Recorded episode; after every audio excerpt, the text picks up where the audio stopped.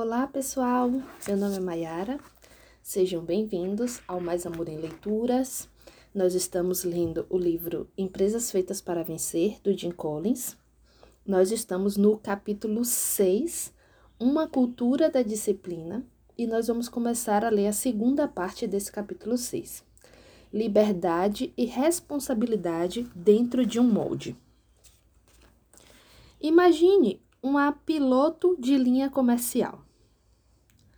Ela se posiciona na cabine, cercada por dúzias de botões complicados e dispositivos sofisticados, dentro de uma máquina que vale oitenta e quatro milhões de dólares.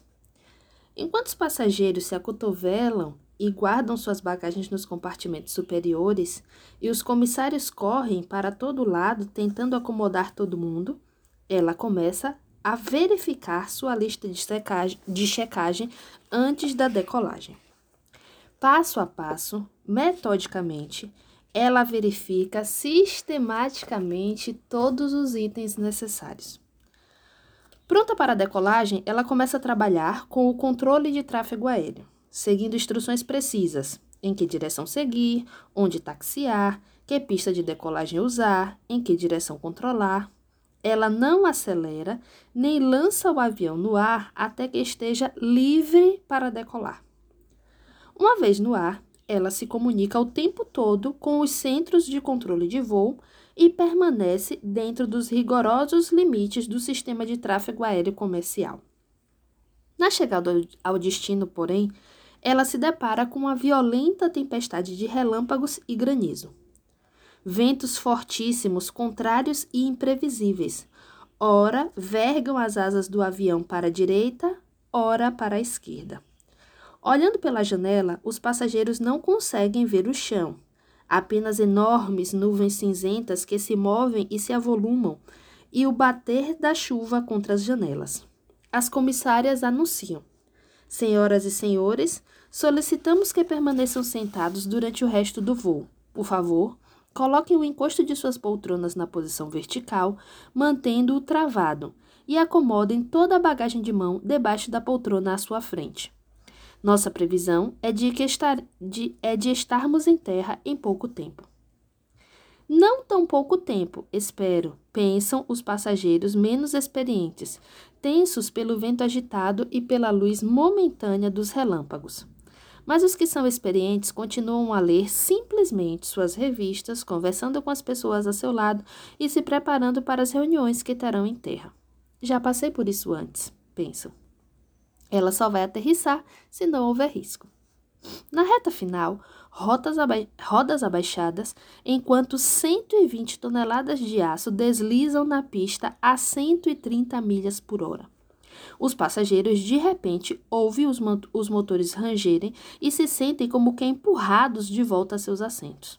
O avião acelera de volta ao céu e se distancia do aeroporto.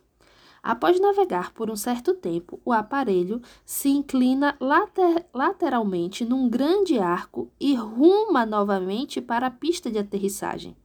A piloto se detém um minuto para clicar na intercom e anunciar: "Pedimos desculpas aos senhores passageiros. Os ventos fortes prejudicam a aterrissagem. Tentaremos novamente."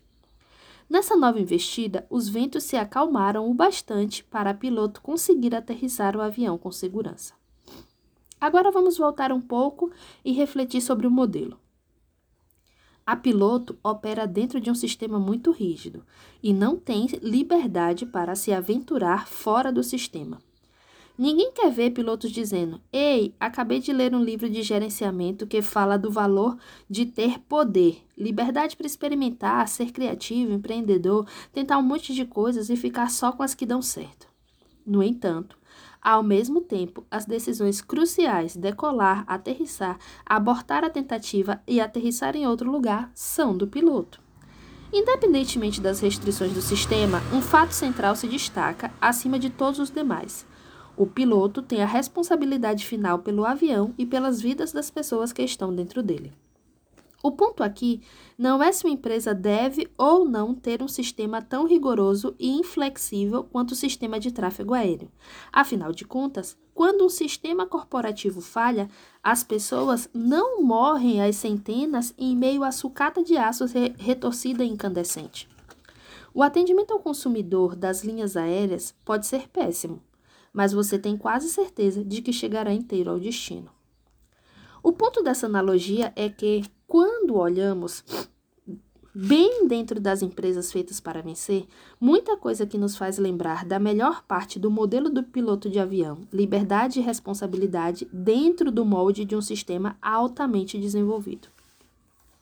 Esse foi o segredo que nos permitiu gerenciar as lojas a uma distância considerável por controle remoto, comenta Bill Rivas, da Circuit City.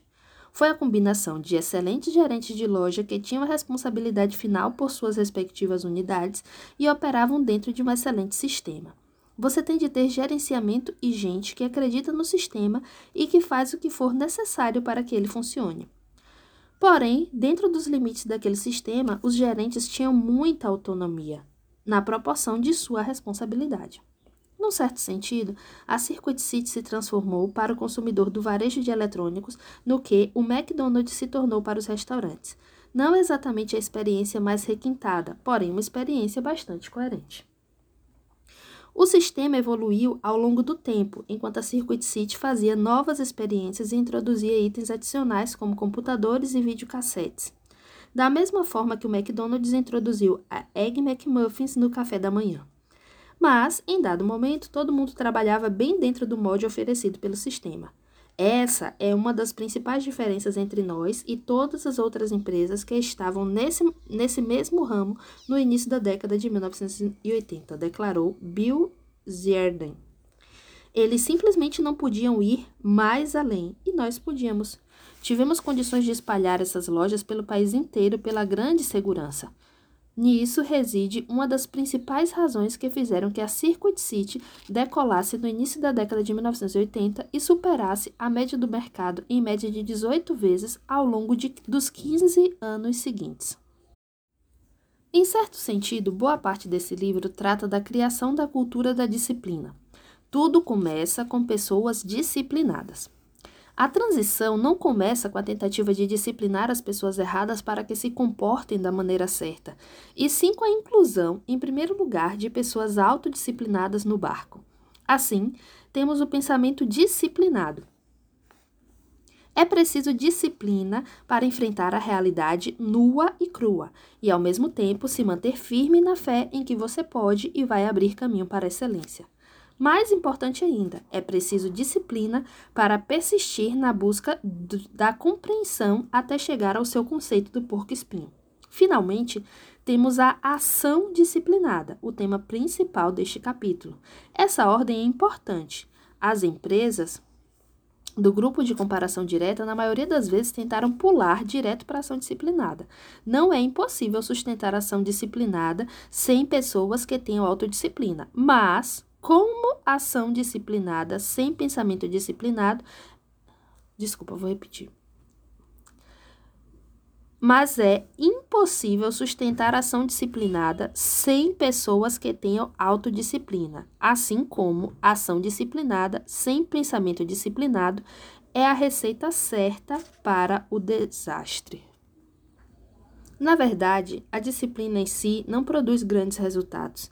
Em termos históricos, temos visto muitas organizações que tinham uma disciplina rigorosa e que marcharam diretamente para o desastre com precisão absoluta e perfeitamente enfileiradas. Mas o ponto central é, em primeiro lugar, ter pessoas autodisciplinadas que se envolvam num rigoroso processo de reflexão e só então promovam ações disciplinadas dentro do molde apresentado por um sistema coerente montado em torno do conceito do porco-espinho. Eu vou repetir. O ponto central é, em primeiro lugar, ter pessoas autodisciplinadas que se envolvam num rigoroso processo de reflexão e só então promovam ações disciplinadas dentro do modelo apresentado por um sistema coerente montado em torno do conceito do porco-espinho. Esse trecho desse capítulo seis, ele conversa muito com o capítulo que falava de primeiro quem, depois o que, né? A questão de encontrar pessoas disciplinadas para que depois elas é, busquem um objetivo comum. E ele reforça isso quando fala que primeiro a gente precisa ter pessoas autodisciplinadas que se envolvem num processo de reflexão, de encontrar o ponto de intersecção entre os três círculos, para só então começar a pensar em quais ações disciplinadas elas precisarão adotar para alcançar os resultados esperados. Então, enfim, aconselho você a fazer aí suas anotações sobre como é que você vai seguir, né, nesse seu processo de reflexão do ponto de intersecção aí dos três círculos como pessoa disciplinada que você é. Eu vou fazer aqui minhas anotações também e nós nos encontramos na nossa próxima leitura. Um grande abraço!